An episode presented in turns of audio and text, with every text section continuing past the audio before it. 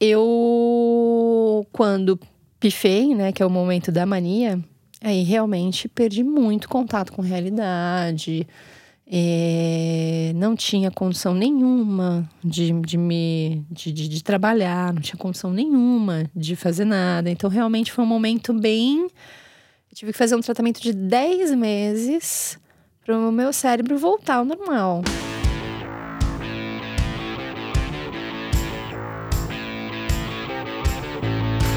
Bem-vindos ao Retrato, o podcast de gente falando com gente sobre coisas de gente do projeto Draft. Eu sou a Rafaela Carvalho, sou editora de conteúdo do Draft e hoje quem está à minha frente é a Mariana Nobre. Mariana Nobre se define como articuladora cultural e também como pesquisadora, pesquisadora de futuro, de tendências sistemas emergentes. Ou seja, muitas profissões do futuro e da nova economia também. Sim, sim. A, a Mariana é, está aqui hoje comigo para falar um pouco também desse lado profissional dela, mas é, a gente quer apresentar uma faceta dela que, quando nós a procuramos para conversar conosco e para nós fazermos esse retrato dela, uh, nós aprendemos um pouco sobre um diagnóstico que ela tem a partir de um transtorno afetivo bipolar que é um diagnóstico de hipomania. É isso mesmo, né? É. Seja muito bem-vinda, então, ao é, retrato, Mariana. Obrigada, obrigada pelo convite. É um assunto, né, que é, quando falado, não, eu vou dizer que assim que ah, as pessoas falam um pouco sobre transtorno bipolar, mas as pessoas falam muito mal sobre transtorno bipolar. Então, eu acho que o convite para se falar sobre esse assunto e e essa parte do processo, especialmente, eu acho que é, que é muito especial. Assim, eu me sinto bem, bem grata por estar aqui. Ai, muito obrigada por falar isso. É, é muito legal te ter aqui justamente para a gente apresentar essa faceta que, quando a gente apurou a informação com você, nós todos é, no draft, eu, o Adriano, principalmente eu para fazer essa entrevista, a gente precisou pesquisar o que, que era hipomania, porque é um é um verbete que não. Eu, eu nunca tinha ouvido falar nem na palavra, e quando eu fui pesquisar e fui entender um pouco mais, eu vi que é um, um território pouquíssimo explorado, muito fácil de ser confundido com outras coisas. Então, acho que é muito interessante a gente saber um pouco da sua vida e entender de onde que veio esse diagnóstico, que também é uma parte difícil de entender de como diagnosticar. Me conta um pouquinho sobre o que é hipomania e como você descobriu esse seu quadro clínico. É, Rafa, é, um, é tudo muito empírico, né, na, na verdade, até porque a gente sabe muito pouco sobre isso. A medicina ainda se até, até admite que sabe muito pouco sobre isso também. Uh, a gente cresce ouvindo falar que um bipolar é praticamente um médico e um monstro, né? Então, hora ele tá ali sorrindo, hora ele tá te mandando pras cucuias. E não é exatamente isso.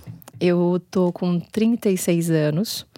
Eu tive três grandes crises na minha vida inteira. Então, isso já por si só já desmente esse, esse mito de hora você tá com humor e hora você não tá com esse humor, está humor avesso. E o transtorno bipolar é um transtorno que se fala sobre humores e afetos, né? Então ele, ele já parte desse, desse princípio, mas é complicado porque se a gente considerar o que a gente acha que é o humor, né? Do tipo, estou de bom humor, estou de mau humor. Não é, é, é, já começa que assim as palavras elas não são exatamente o que a gente entende, né, no nosso cotidiano, no trivial. O humor seria bem isso de você estar tá num quadro depressivo por um bom tempo, uh, e você tá num quadro que seria o oposto à depressão, que é o quadro maníaco. Então, quadro maníaco é um quadro de euforia é um quadro de aceleração. Então, é, o bipolar, ele transita entre a depressão e a mania. Então, já para começar, os humores e os afetos são dessas duas categorias. Então, não é exatamente assim, ah, transtorno afetivo bipolar. Você fala, nossa, a pessoa, não, coitada, não consegue ter afetos. Não, não é isso. Pelo contrário, né? não é por aí. Então, tem muito, assim, para começar, né? E é muito doido, né? Porque você tem que viver para saber, né? É um quadro de fato empírico. Não dá para você fazer um testezinho. Faz o teste do pezinho e vê se tá tudo bem, né? Deixar de pequenininho a gente já sabe se vai ser assim ou não. É, existe uma, é, um bom consenso na medicina de que isso vem de um quadro genético. É, eu não tenho muito, assim, não posso dizer com 100% de certeza, assim, se o meu caso é genético ou não, porque eu tive duas duas questões na minha história de vida. A primeira é que eu fui adotada, então eu não tenho muito contato com uma parte da minha família biológica, então eu não sei muito bem se alguém dessa parte também tem, e, posso confirmar que a genética foi quem determinou isso. E também na minha na, na gestação, minha mãe teve um, um, um quadro muito complicado na gestação de Uh, teve que fazer uma dieta hiperproteica, então isso também pode ter alterado configurações do meu cérebro e também podem ter me levado a, a ter esse, essa disfunção. Porque no fim das contas é uma disfunção química. Eu tenho que, no fim das contas, é, dosar, né? Uma, assim como um, um diabético dosa sua insulina, eu doso a quantidade de lítio no meu, no meu sangue e controlo isso, né, quimicamente, né, a, a, com, com esse mineral. É basicamente isso. É tão simples quanto isso, no fim das contas. Mas ainda assim, é tudo tão. É, quando se fala sobre a psique, é tudo tão confuso, né? Assim, a gente não sabe muito bem o que, que, o que, que é, o que, que não é. Leva muito tempo para se conhecer, né? Então é uma grande jornada de se conhecer essa história toda que muitas vezes, às vezes no, no tratamento, mesmo com um acompanhamento, pode acontecer algum escape, pode acontecer de novo algum, algum tipo de crise. Mas eu acho que eu tô já num, um pouquinho mais escolada. Entendi. e você, é, como que foi o entendimento de que você tinha algum distúrbio, alguma disfunção química? Porque uhum. o que a uhum. gente pesquisando e conversando com você antes da gente começar a gravar, eu aprendi brevemente que a hipomania é algo muito difícil de se ter um diagnóstico principalmente por causa desse mundo em que a gente vive hoje. Uhum. Então, o, o quadro de uma pessoa hipomaníaca se caracteriza por êxtase, euforia e muito, muita animação e aceleração. Uhum. E é, são qualidades, muitas vezes, que a gente vê como grandes qualidades de uma pessoa produtiva, proativa, que nesse nessa configuração do mundo que a gente tem hoje são atributos louváveis, né? Exato. Como que foi é, entender quem você era e entender que isso era uma disfunção em um mundo que, na verdade, legitima esse comportamento que é um sintoma da hipomania? É, né? É muito doido isso, porque assim. Uh, com certeza eu tive muitos episódios. Para assim, começar, acho que assim é bom dizer que a hipomania é, uma, é um estágio de transição entre o teu quadro, enfim, você pode ter vindo de um quadro depressivo, e aí pivotar, vamos dizer assim, né? Seria esse raciocínio, Sim. né? Tipo, você acaba pivotando esses sentimentos e acaba indo para o quadro de euforia. E essa transição é um momento hipomaníaco. Então eu, eu, brinco assim, é uma brincadeira triste no fim das contas, mas assim, é quase quando assim, o, o, barco vai afundar, mas a proa dele levanta. Entendeu? Você sabe que o, o, barquinho tá indo afundar, você sabe que a primeira coisa que acontece é a proa dele levanta. Então, assim, é um momento muito é, atípico, né? Assim, também na vida, não é um momento que você vem, tá sempre nesse estado, mas é um momento em que você é, tá mais acelerado que o normal, tá mais produtivo que o normal, às vezes tá mais animado, às vezes até tá mais bem-humorado do que o seu normal. Uh, e aí você é aquele tipo de pessoa que faz um milhão de coisas ao mesmo tempo e geralmente alguém vira e fala assim: é, esse ser humano não dorme, né? E aí você fala sozinho assim: não mesmo. Porque realmente, nesse, nesse período, esse período pode durar um mês, dois meses, depende dos quadros e tal. Uh, você fica realmente nessa é, coisa super humana, né? Você, você sobrepõe a tua, a tua humanidade, né? Nesse sentido. E aí, uh, criativamente, criativamente é muito legal, é, é, é, extasiante, digamos assim. Acho que é uma coisa bem, bem dessa natureza, né? E, então é uma delícia. É uma delícia isso. Então é difícil você se você entender que isso possa ser um problema se não viesse, né, todo o efeito reboque depois, porque teu corpo pifa, afinal de contas, né, você fica muito tempo sem dormir. Eu cheguei já a ficar uh, 10 dias sem dormir. Meu Deus! Desse. É, só cochilava, cochilos, só cochilos. Então, assim, é, é surreal. E aí, depois o, o cérebro pifa, Nesse momento que o teu cérebro pifa, vou dizer, vou chamar assim, né? Porque é, aí de mim também não vou, não vou tentar ser tão técnica, porque eu sou só uma paciente, né? Não sou especialista. Mas assim, basicamente seu cérebro pifa e você perde o contato com o universo real, com, com o que é concreto, com o que é real.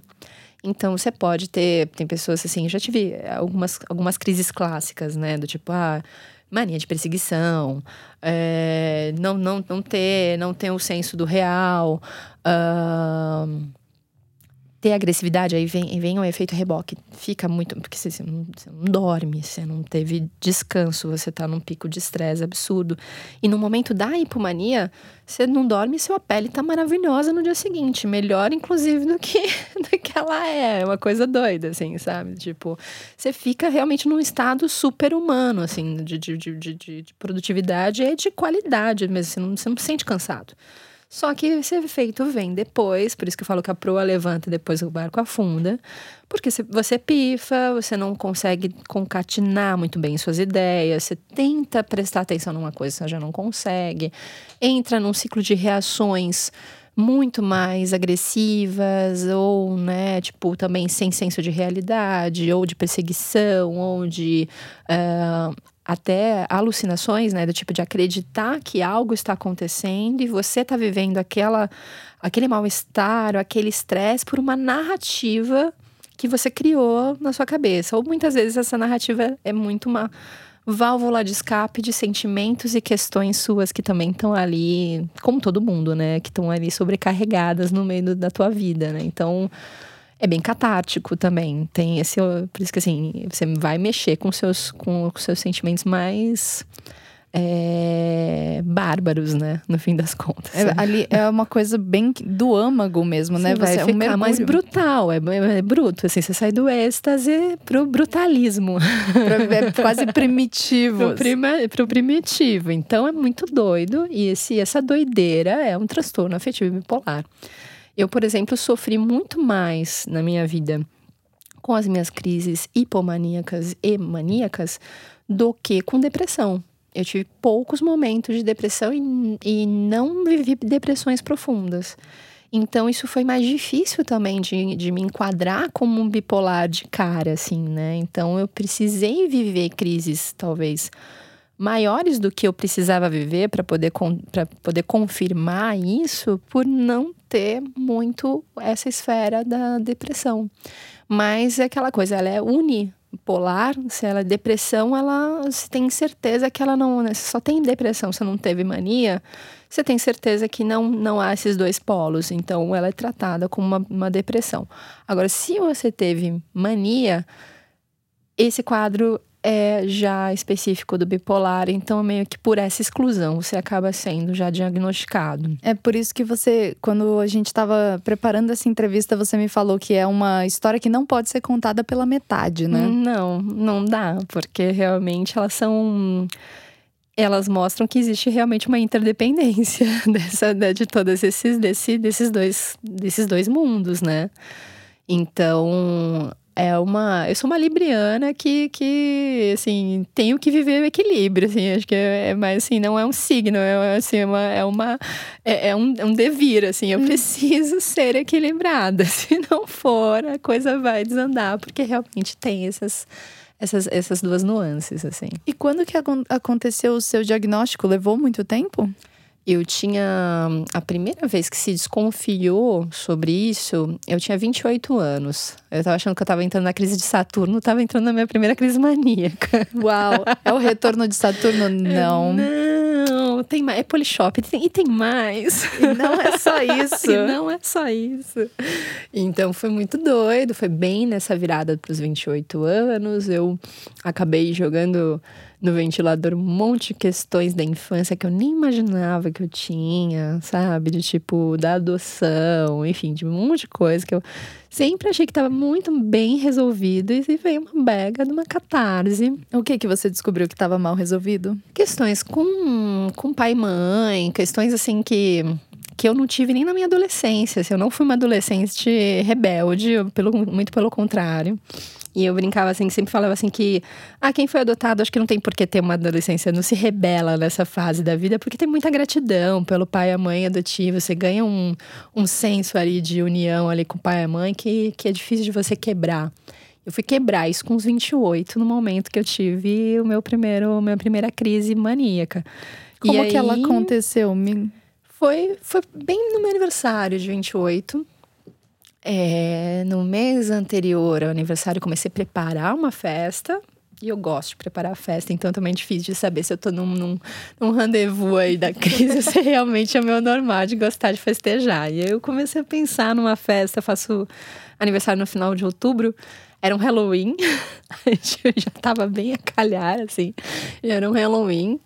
E eu comecei a falar, assim, nesse, nesse mês eu falava com todo mundo que eu via na rua, podia ser é, morador de rua, podia ser a velhinha que estava comprando fruta do lado. Eu conversava com todo Eu sempre conversei com todo mundo, mas eu começava a conversar mais do que o normal. Já estava mais do que, do que o normal. E eu comecei a ter umas, umas divagações sobre o meu o meu aniversário, estava num momento de, re, de reencontro com meu pai biológico também. Ele ia participar da festa pela primeira vez, então tinha um gatilho emocional muito forte nesse momento. É comum que isso aconteça, assim, que nos, nos enredos das crises você tenha algum gatilho, alguma coisa que vá mexer mesmo com, com a tua história, que tem alguma, alguma questão muito profunda para quem está vivendo a crise. No meu no caso, era muito isso. Meu pai biológico, ele ia participar dessa, dessa festa pela primeira vez. Eu comecei a prepará-la um mês antes e entrei na aceleração de não dormir, de produzir muita coisa e também produzindo muitas coisas no trabalho. E e aí essa festa eu sei que eu convidei todos os moradores de rua para ir, eu convidei todo mundo para ir nessa festa, absolutamente todo mundo. E essa festa deu, deu muito problema, deu briga de família, deu briga porque todo mundo achou que eu tava drogada, assim, todo mundo achou que eu tava pirada ou drogada ou quando muito... na verdade você estava num episódio de êxtase intenso Sim, assim. exato exato. Então eu não moro no mesmo na mesma cidade que a minha família então assim fica aquela coisa putz a gente perdeu o, o contato com ela ela tá muito louca ela tá se drogando tá acontecendo alguma coisa. Então rolou um grande estresse da família para conseguir entender por que, que eu tava assim. Porque eu tava realmente extasiada na minha festa tava realmente não tava concatenando coisa com coisa e e assim foi. Mas ao mesmo tempo, para mim que tava vivendo, eu tava me divertindo, eu tava, né, também num momento meu ali achando tudo maravilhoso, até que não, até que eu vi que não, que não tava tudo maravilhoso, que as coisas estavam bem tensas, que tava todo mundo me achando muito esquisita. E daí eu consegui ficar um tirar umas fériasinhas do trabalho, assim, sair um pouco de cena. E aí nesse um mês eu consegui fazer um tratamento rápido, ainda assim, porque não tinha sido uma crise muito grande. Consegui em um mês ficar com a minha família em Santos e, e me recompor. Você chegou aí a algum médico? Fui, fui, fui. Aí foi o primeiro momento que uh, foi cogitado na minha vida que era um transtorno bipolar. O que eu tinha tido antes era só na minha infância. Na infância, eu tive também no momento da adoção, eu tive uns momentos também meio, é, meio confusos e super cedo me diagnosticaram com toque, com transtorno obsessivo compulsivo, porque eu tinha uma coisa de ficar é, deixando tudo certinho, tudo no lugar e ter, ter, ter uma mania disso, mas hoje tudo isso fica muito mais assim. Deve ter, deve ter sido alguns diagnósticos ali também estranhos, porque não conseguiam ter, ter esse, esse, esse contínuo para conseguir entender que ah, existia um padrão de comportamento dela. Mais vezes ela passou por isso, fez tal coisa, para poder chegar num diagnóstico de fato é, que não seja precipitado, né? Que, que, que, que era o transtorno bipolar. Entendi. E aí, então, depois que você entendeu, é, você chegou a, de alguma maneira, estigmatizar esse diagnóstico? Você entendia do que se tratava? Qual foi a sua reação? Não tinha a menor ideia do que se tratava. Foi realmente super. Na época foi super pesado para mim, assim, não, eu não quis aceitar de cara esse diagnóstico. Eu fui atrás de outros olhares para tentar, sabe aquela coisa que você vai atrás de uma outra opinião, mas na verdade você está querendo muito uma confirmação contrária. Aconteceu, inclusive, de eu conseguir a confirmação contrária. E, né, é aquela coisa, né? A gente busca, né? E aí eu fiquei quatro anos sem ter nenhuma crise sem fazer tratamento nenhum. Porque, segundo esse, esse, esse médico que me deu é, que falou assim: não, você, isso daí foi um diagnóstico precipitado, você não tem, imagina, se você tivesse, você estaria assim, assim, assado. Não, não, várias questões, assim, deu uma, uma série de, de argumentos para mostrar que eu não, não tinha transtorno bipolar, era justamente o que eu queria ouvir. E aí, juntos, demos as mãos e paramos o tratamento. Assim, fiz todo um desmame assistido por ele. Você minha fazia fam... o tratamento com lítio eu e parou? Fazia, parei. Minha família não fazia a menor ideia que eu tava parando o tratamento, porque eu, ele, ele, inclusive, até chegou pra mim e falou: Não, a sua família vai ficar super mal de achar que você pode ter alguma coisa de novo. Pega o meu celular se você quiser. Se se sentir mal, se liga para mim. Aconteceu exatamente isso. Ou seja, Sim. ele falou para você esconder não, da sua família que é, você é, rolou, tava. Rolou total isso, assim, tipo, não, finge que você tomou remédio joga fora na cartelinha, tipo, nesse, nesse jeito, assim, rolou uma coisa que eu nunca imaginei que fosse, isso pudesse acontecer na vida. Mas aconteceu. E você comprou esse discurso. Beleza, eu preciso dessa negação. Nossa, eu queria muito esse discurso, Rafa. Era tudo que eu queria na vida. Essa é a minha salvação, então. Fiz exatamente isso. Eu queria dizer assim, que ó. Uh, se você for de fato, porque assim, a questão é empírica, o, o tratamento, o, o tratamento não, mas a, o exame de sangue, ele é muito. Existe uma contradição, assim, dessa história de fazer a litemia, porque se você fizer, supostamente dizem os médicos que se você fizer o exame de litemia para ver quanto tem de lítio no teu corpo agora, você vai ter nada no fim das contas, ninguém tem. Na verdade, a litemia é para controlar depois que você já começou a tomar, porque você demonstrou traços de transtorno bipolar. Então, é uma. É, é, arbitrário, né? Não é uma coisa assim tão assim, ah, você faz o exame e o exame vai te dizer que você precisa de lítio. Não é assim. Depois você só vai fazer o exame de lítio para controlar a quantidade no seu sangue para ver se o tratamento tá dando certo. Então, é muito fácil também questionar isso, assim, de dizer assim, ah, mas espera aí. Você se você não apresentou um quadro assim, assim, assado, talvez você não se. Por exemplo, você não teve quadros depressivos, você não teve.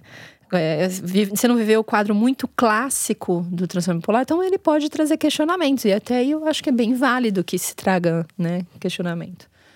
Um, e daí, segundo esse médico, em, se eu fosse de fato bipolar, em seis meses, em até seis meses, eu teria mais uma crise, sem o lítio.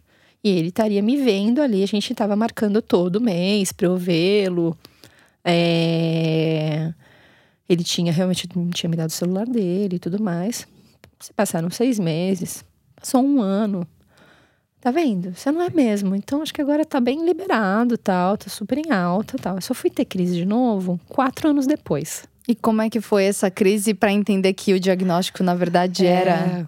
Então, é, é, é Dizem as más línguas que as crises pioram com o tempo. E nesse caso, realmente piorou. Então, eu tive uma, uma crise muito mais forte. Eu demorei para para sair do estágio da hipomania. Então, eu passei bastante tempo nessa hiperprodutividade, hipercriatividade e tudo mais. Depois, eu, quando pifei, né, que é o momento da mania, Aí realmente perdi muito contato com a realidade. É, não tinha condição nenhuma de, de me de, de, de, trabalhar, não tinha condição nenhuma de fazer nada. Então, realmente foi um momento bem. Eu tive que fazer um tratamento de 10 meses para o meu cérebro voltar ao normal. Há quanto tempo foi isso? Isso foi em 2014 que eu tive essa crise grave. Assim. E durante quanto tempo você ficou em quatro anos? A sua hipomania durou quatro anos ou, ou, Não, eu não tive. Eu fiquei completamente sem nenhum, nenhum traço, sem depressão, sem nada.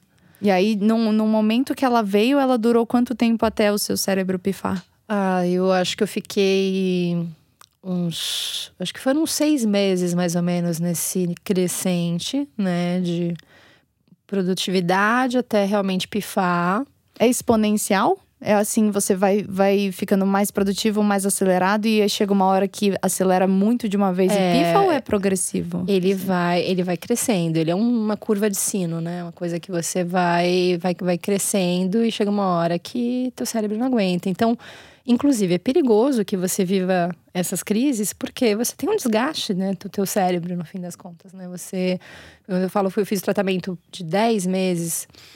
Sendo que uns 10 meses, 6 meses, eu fiquei um robozinho. Assim, eu tive que tomar. Aí não é lítio, você tem que tomar realmente remédio muito pesado. Você tem que é, depois reaprender também, sabe? Eu lembro que eu me via, não, não encontrava expressão no meu rosto. Eu não tinha expressão pra andar. Aqueles remédios que te deixam robô, sabe? Que te tiram mesmo. Porque tinha que. Era um sossego-leão. Precisava fazer meu cérebro parar, porque ele tava Pra te colocar em um estado Num de looping. inércia total, então. É, precisava relaxar, né? Porque entrou num, entra num looping que você não para de pensar, você não para, não fala coisa com coisa, entra num, num- numa espiral ali e sai pela tangente, entendeu? Então esse foi muito complicado. Eu nem, eu, nesse momento eu cheguei a, a duvidar que eu teria uma vida normal de novo. Eu realmente fiquei, assim, fiquei de cama, fiquei mal, não sabia se eu ia. Eu tive que realmente entregar tudo, entreguei apartamento, doei minhas coisas. é, E pra eu onde você tinha- foi? Fui O pra que casa você da minha fez? família em Santos. Fiquei com meus pais, meu pai estava vivo ainda. E fiquei lá. E foi um momento de uma grande reconexão, inclusive com os meus pais, porque eu tinha eu saí muito cedo de, de Santos para cá. Eu vim para cá em 2003. Então, todo esse tempo eu tava aqui em São Paulo, aquela coisa. Ia para visitá-los, né? Não tinha, não, não tinha hábito de passar mais tempo em Santos. Então, foi uma- um bom momento de conexão com eles, mas foi um momento muito difícil para mim. Muito difícil para minha família.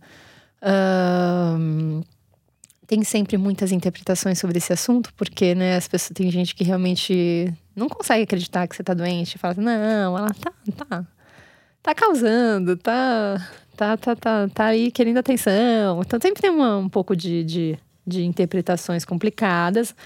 Mas no fim das contas, é, foi acho que o grande, o grande momento, assim, sabe? De aquele, aquele momento da vida que só tem a única opção que você tem na, na sua frente é fazer as coisas melhorarem e você toma consciência de, do quão forte você é. Então, assim, para minha história de vida, embora seja um momento muito difícil, eu olho para esse momento com muito carinho. Por, por assim, por esse momento que eu mais tive condições e consciência da força de fato que eu tinha de conseguir voltar. Voltei para São Paulo em 2015 e refiz minha vida absolutamente do zero. Foi assim, de ter. Eu tinha uma malinha de roupa, assim, não tinha mais nada. E eu tinha, que era super apegada, tive. Eu tive alguns negócios com, com, antigu, com antiguidades, então tinha um monte de coisas, eu colecionava muitas coisas. Então, assim, foi um recomeço, assim, absurdo. Você sentiu que precisou fazer assim, quase como uma esfoliação de absolutamente tudo e ficou só o que era você ali. É, eu acho que eu posso dizer que eu tenho esse momento da vida que poderia ter sido outras coisas. Poderia ter tido uma outra doença, de repente, sei lá, uma pessoa que passa por uma grande doença, passa por uma grande perda e tem esse momento que você chegou no, no na coisa mais no, no estado mais absoluto da, da realidade, que é o zero, né? O que é o que existe de mais absoluto é, é o nada, né? E você chegar nesse nada de você assim, não, você tem casa? Não. Você tem, não. Você tem, né? olha para o seu passado. Não, não tem mais nada disso. Então esse nada é é um ponto de contato de muita força. Eu me lembro desse dia praticamente todos os dias da minha vida. Assim, eu olho para as coisas que eu tenho hoje, eu olho para as coisas que eu conquistei esses anos depois. É, eu consegui voltar e dar continuidade, dar potência para as coisas que eu fazia. E hoje eu tenho esse referencial. Esse nada é um grande referencial. Né, o seu ponto de partida de tudo, então. É, e ele vira um ponto de comparação com tudo que se tudo que há depois disso, há um antes e depois, né? Então acho que quando você tem esse marco zero da sua vida, é... enfim, acho que nesse, nesse sentido de jornada de autoconhecimento, de jornada de, de, de, de sentido da vida, é, isso é, é, absolutamente edificante, assim, se eu, tipo, eu olho para isso, eu tenho um eu, eu tenho um, tenho um respeito por esse momento da minha vida muito grande. Descreve o marco zero para mim.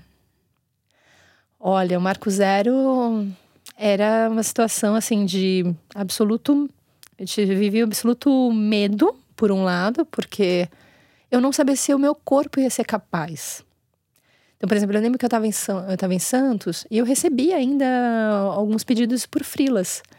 Né? Eu trabalhava como autônoma na época já, então eu estava num momento, inclusive, muito importante de, de retomada da, da, da, da minha vida com, como autônoma e tudo mais. E eu estava em Santos e as pessoas, ah, tá bom, Mari tá em Santos, mas eu mandar coisas para ela fazer que ela possa fazer remotamente, né?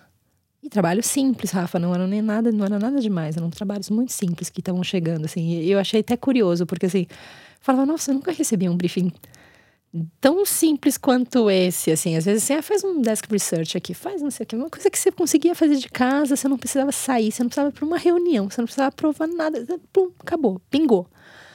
E aí eu, eu olhava para minha mãe e dizia assim para ela, mãe, eu não, eu não sei se eu vou conseguir fazer. E ela olhava para mim, ela, sério? Eu não sei, não sei se eu consegui fazer, não sei se meu cérebro vai funcionar.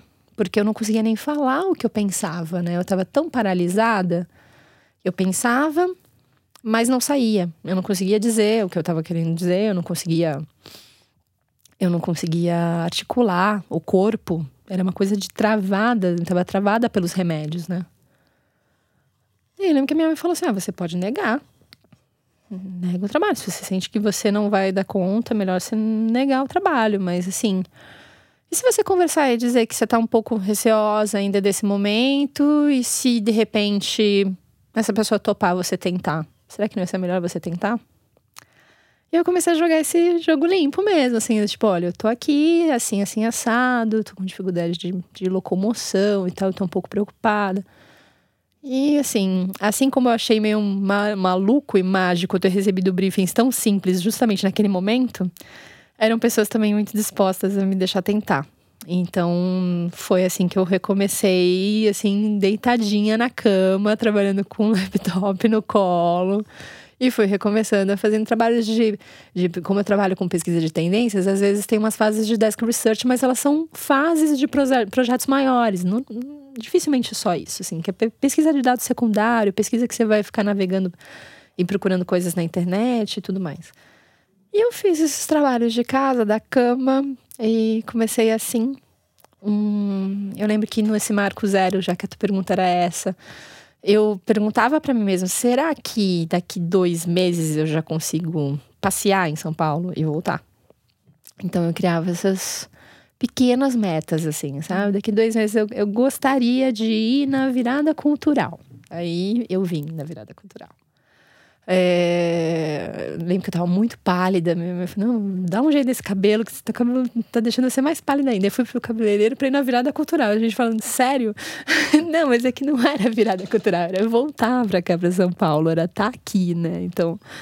Foi tudo. Era quase se preparar é. pra, pra viver o momento ali de, pô, eu levei dois meses para me sentir forte o suficiente. É. Preciso fazer meu cabelo sim, pra isso. Né? Sim, minha amiga me recebeu aqui, dormi na casa de uma amiga, passei com ela a virada cultural, voltei. Aí também ficava pensando nesses calendários, assim, do tipo, ah, quero fazer isso, quero fazer aquilo, tá? Será que eu vou conseguir?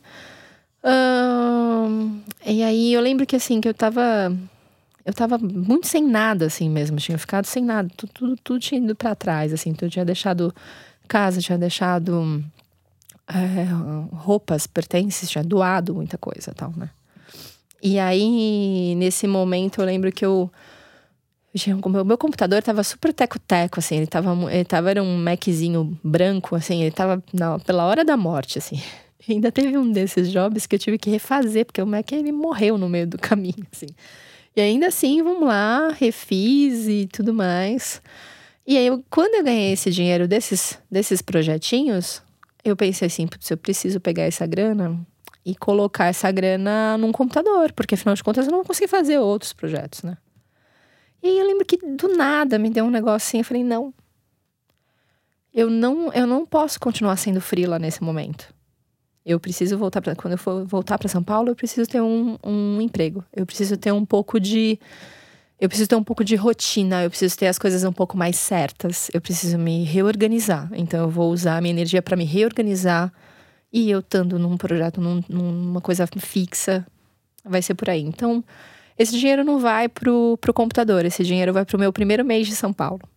Então, é, Marco Zero foi isso, foi começar a criar quais eram as, aquilo que eu queria viver daqui a um mês, o que, que eu queria viver daqui a dois meses. E de alguma maneira, isso eu gostei muito de como você descreveu o transtorno como uma curva de sino, né? Porque ela tem uma ascensão, um apogeu e uma queda tão dramática quanto uhum, a ascensão. Uhum. E, e acho que criar essa estabilidade era fugir totalmente dessa linha, dessa curva de sino, né? Era criar uma linha mais ou menos reta e encontrar algo, É. a expectativa de que você teria uma regularidade no Pois seu dia a é, dia. Pois é, pois é.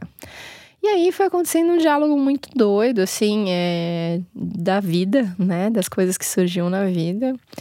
Desses é, eventinhos que eu criei na cabeça de que eu queria estar em São Paulo, o segundo deles era em agosto, que era, o, eram, eram as cerejeiras do Parque do Carmo. Eu queria ver as cerejeiras. E aí eu marquei de vir aqui com a minha irmã. A gente veio ver as cerejeiras e eu passei uma semana. Ela estava se mudando para São Paulo. Eu passei uma semana na casa dela. Pedi para passar uma semana na casa dela. Porque além de ver as cerejeiras, eu queria poder rever os amigos e queria que os amigos me vissem. E não, e são amigos assim, a gente é amigo e trata muita coisa de trabalho também, né? Eu queria, eu queria que eu pudesse estar fora da cama, eu queria poder estar. É, mostrar que eu tava bem, que eu tava.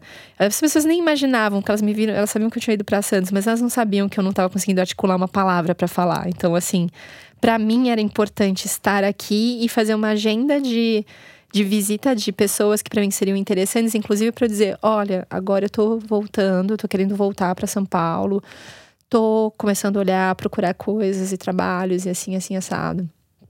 E aí eu fiz um, um roadshow, assim. eu marquei, assim, uma semana com vários cafés. E, e uma pessoa que não estava nessa seleção dos cafés viu posts meus no, no Facebook, no Instagram e tal, de que eu estava em São Paulo. E mandou uma mensagem, um, mandou um messenger falando assim: Poxa, você veio para São Paulo, que pena que eu não te vi. É, tem como você voltar? Porque eu já tinha acabado de voltar para Santos. Tem como você voltar? Eu preciso conversar com você, preciso te fazer uma proposta. Daí eu fui, fui até o, o trabalho dela, ela tava, aí ela me contou, olha, eu recebi uma proposta de trabalho para criar uma equipe para um projeto novo e eu queria você nele, eu queria que você escolhesse se você quer essa, essa ou essa função. Uau! Foi assim, muito doido. Tipo, eu tinha acabado de ser desmamada praticamente. Eu tinha um mês e meio de desmame de remédios e primeira, primeira coisa que eu falei assim, ó, deixa eu só ver uma, preciso ver umas coisas, me organizar. Fui falar com, com a minha médica pra saber se eu podia. Sim. Ela disse assim, eu posso voltar a trabalhar? Eu posso, eu posso aceitar? E sim, sim, você pode aceitar, tá tudo bem com você. você e porque assim, muito doido. Eu criei, um, nessa época, eu criei um estado de, de paralisia tão grande que eu não sabia se eu podia aceitar um trabalho. Eu fiquei assim, quebrou minha, minha autoconfiança, assim, Como sabe? confiar no próprio cérebro depois desse episódio, Pois né? é, porque eu fiquei, com, eu fiquei com muito medo. E se isso acontecer de novo? Eu não posso colocar alguém. é, arriscar um trabalho, eu não posso arriscar um cliente, eu não posso arriscar um emprego, não posso fazer isso com as outras pessoas também. Então era uma responsabilidade comigo e com, com o outro também, né? Aí foi todo esse ciclo de, con de conversar com os médicos, de conseguir entender, de fazer terapia, análise, enfim, também passar por todo esse acompanhamento, né, é, psíquico também, para conseguir é, fazer um pouco desse, decantar um pouquinho do que, que, é a Mari, o que, quem sou eu e o que é esse transtorno. Eu acho que também é é sempre quem, quem descobre um diagnóstico como esse, isso eu não tô nem falando de pessoas que se auto que se dão um diagnóstico ou desse frenesi por a busca dos diagnósticos que né, existem hoje. Eu sou uma das pessoas também que critica bastante isso, mas quando de fato você, assim, não é um diagnóstico que nem acho que ninguém gostaria de se dar quando ele quando se vive, assim, né? Eu- meu, meu caso foi o contrário, eu queria muito alguém que me tirasse esse diagnóstico, né, no fim das contas.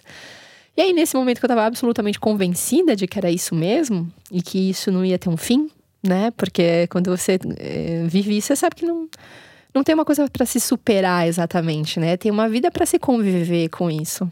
Eu não vou, não vou, não vai acontecer de tipo, ah, tá bom, você vai fazer isso, acabou, pronto. Né? Acabou essa fase, vamos para outra. Não, isso é uma coisa que você vai conviver comigo para sempre, né? Então teve esse momento de decantar para tentar entender o que, que era eu, o que, que era esse diagnóstico. Inclusive, tive esse momento de um pouco de autorretaliação, assim, do tipo, não, então, coisas que eu acreditava que eram grandes características minhas, né? Ser muito criativa, ser muito empolgada, ser muito vívida. Uh, puxa, isso era um transtorno.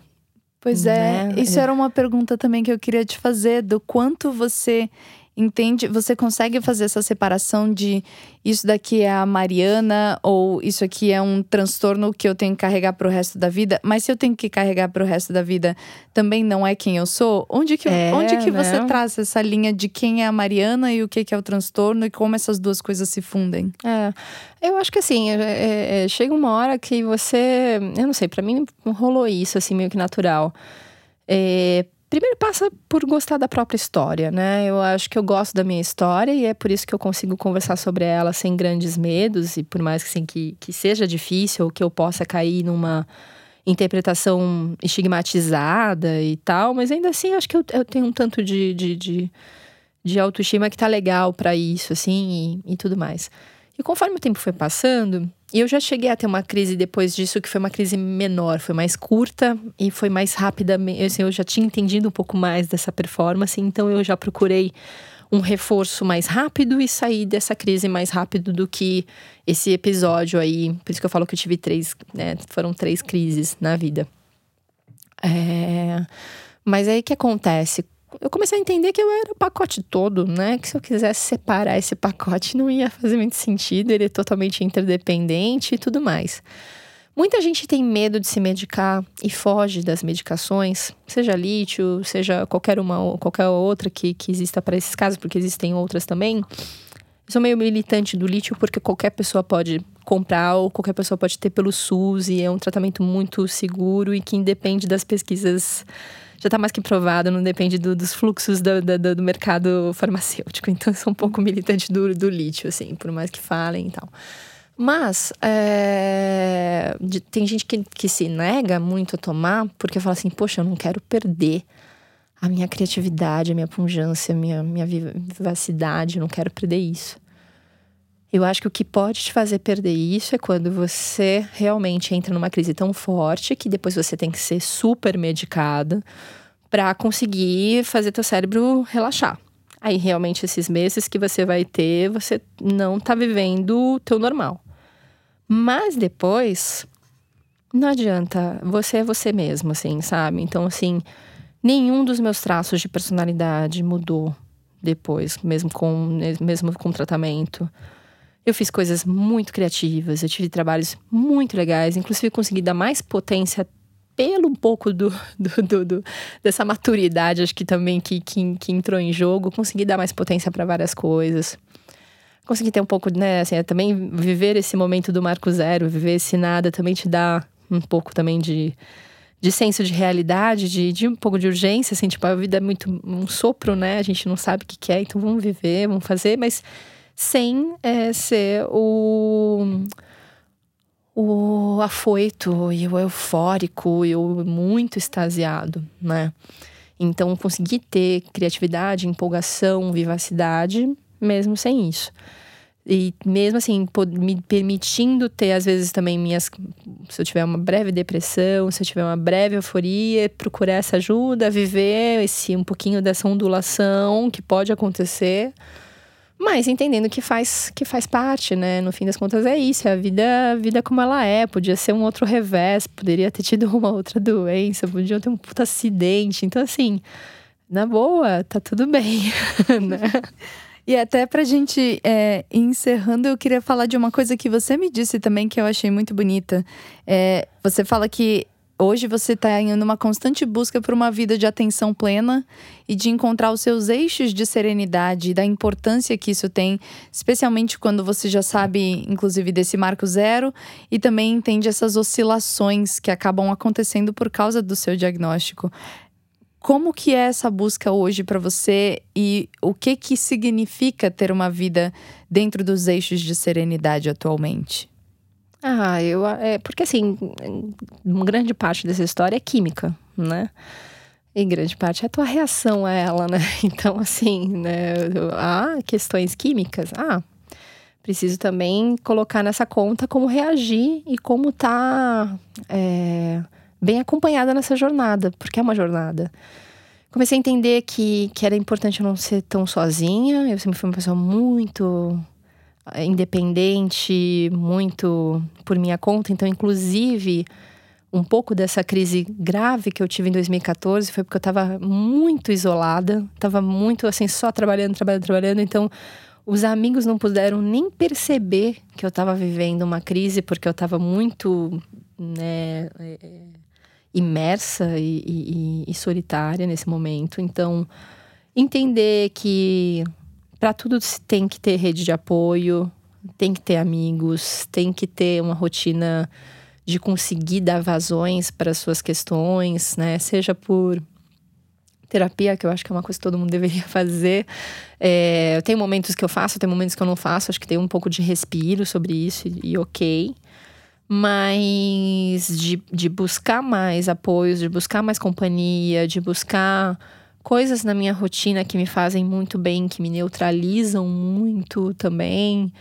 Mas acho que isso é uma coisa que, que é mais um aprendizado de por ter passado esses percalços muito, so, muito sozinha. E acho que eu consegui achar que isso fazia muito sentido para mim depois. Mas que se eu parar pra pensar, eu poderia pensar assim poxa, isso faz sentido para todo mundo. Eu acho que um, um, um mundo nos leva, às vezes, para nossos picos de hiperprodutividade e até mesmo de solidão. A gente está vivendo uma sociedade muito solitária, né? E gostar dessa solitude também, acho que também tem esse lado, né? De gostar de, de estar sozinho também, gostar de fazer suas coisas e tudo mais. Mas entender realmente que não, que, que não dá para ser autossuficiente, porque é um grande perigo quando você tem já esse mindset do, da autossuficiência e você entra num ciclo, é muito difícil você conseguir aceitar ajuda.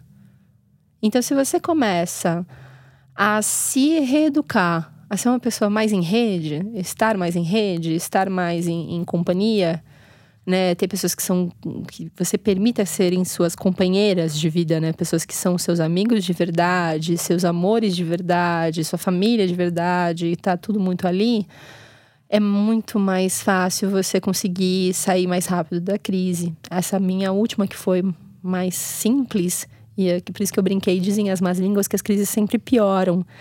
Essa minha última, é, eu tive uma no, no ano passado, muito, muito breve, mas que poderia ter sido grave também. Mas assim, consegui enxergar ela rápido, consegui buscar mais ajuda rápido, estive acompanhada, tive pessoas que me ajudaram muito nesse momento. E eu consegui sair dela muito rápido, não criou nenhum transtorno na minha vida, não causou nenhum problema com outra pessoa e nada, assim, sabe? Tanto que, assim, até as minhas crises anteriores não foram tão problemáticas com os outros, foi muito mais comigo, mas ainda assim, é, não estar tá sozinho e ter esses eixos de serenidade que eu digo que acho que são os amigos, as pessoas, os cães, enfim, a casa, essas coisas que cada um tem o seu eixo, né? E os meus são muito esses. Eu acho que eu tenho também essa, essa questão de ser um serzinho mais social aí.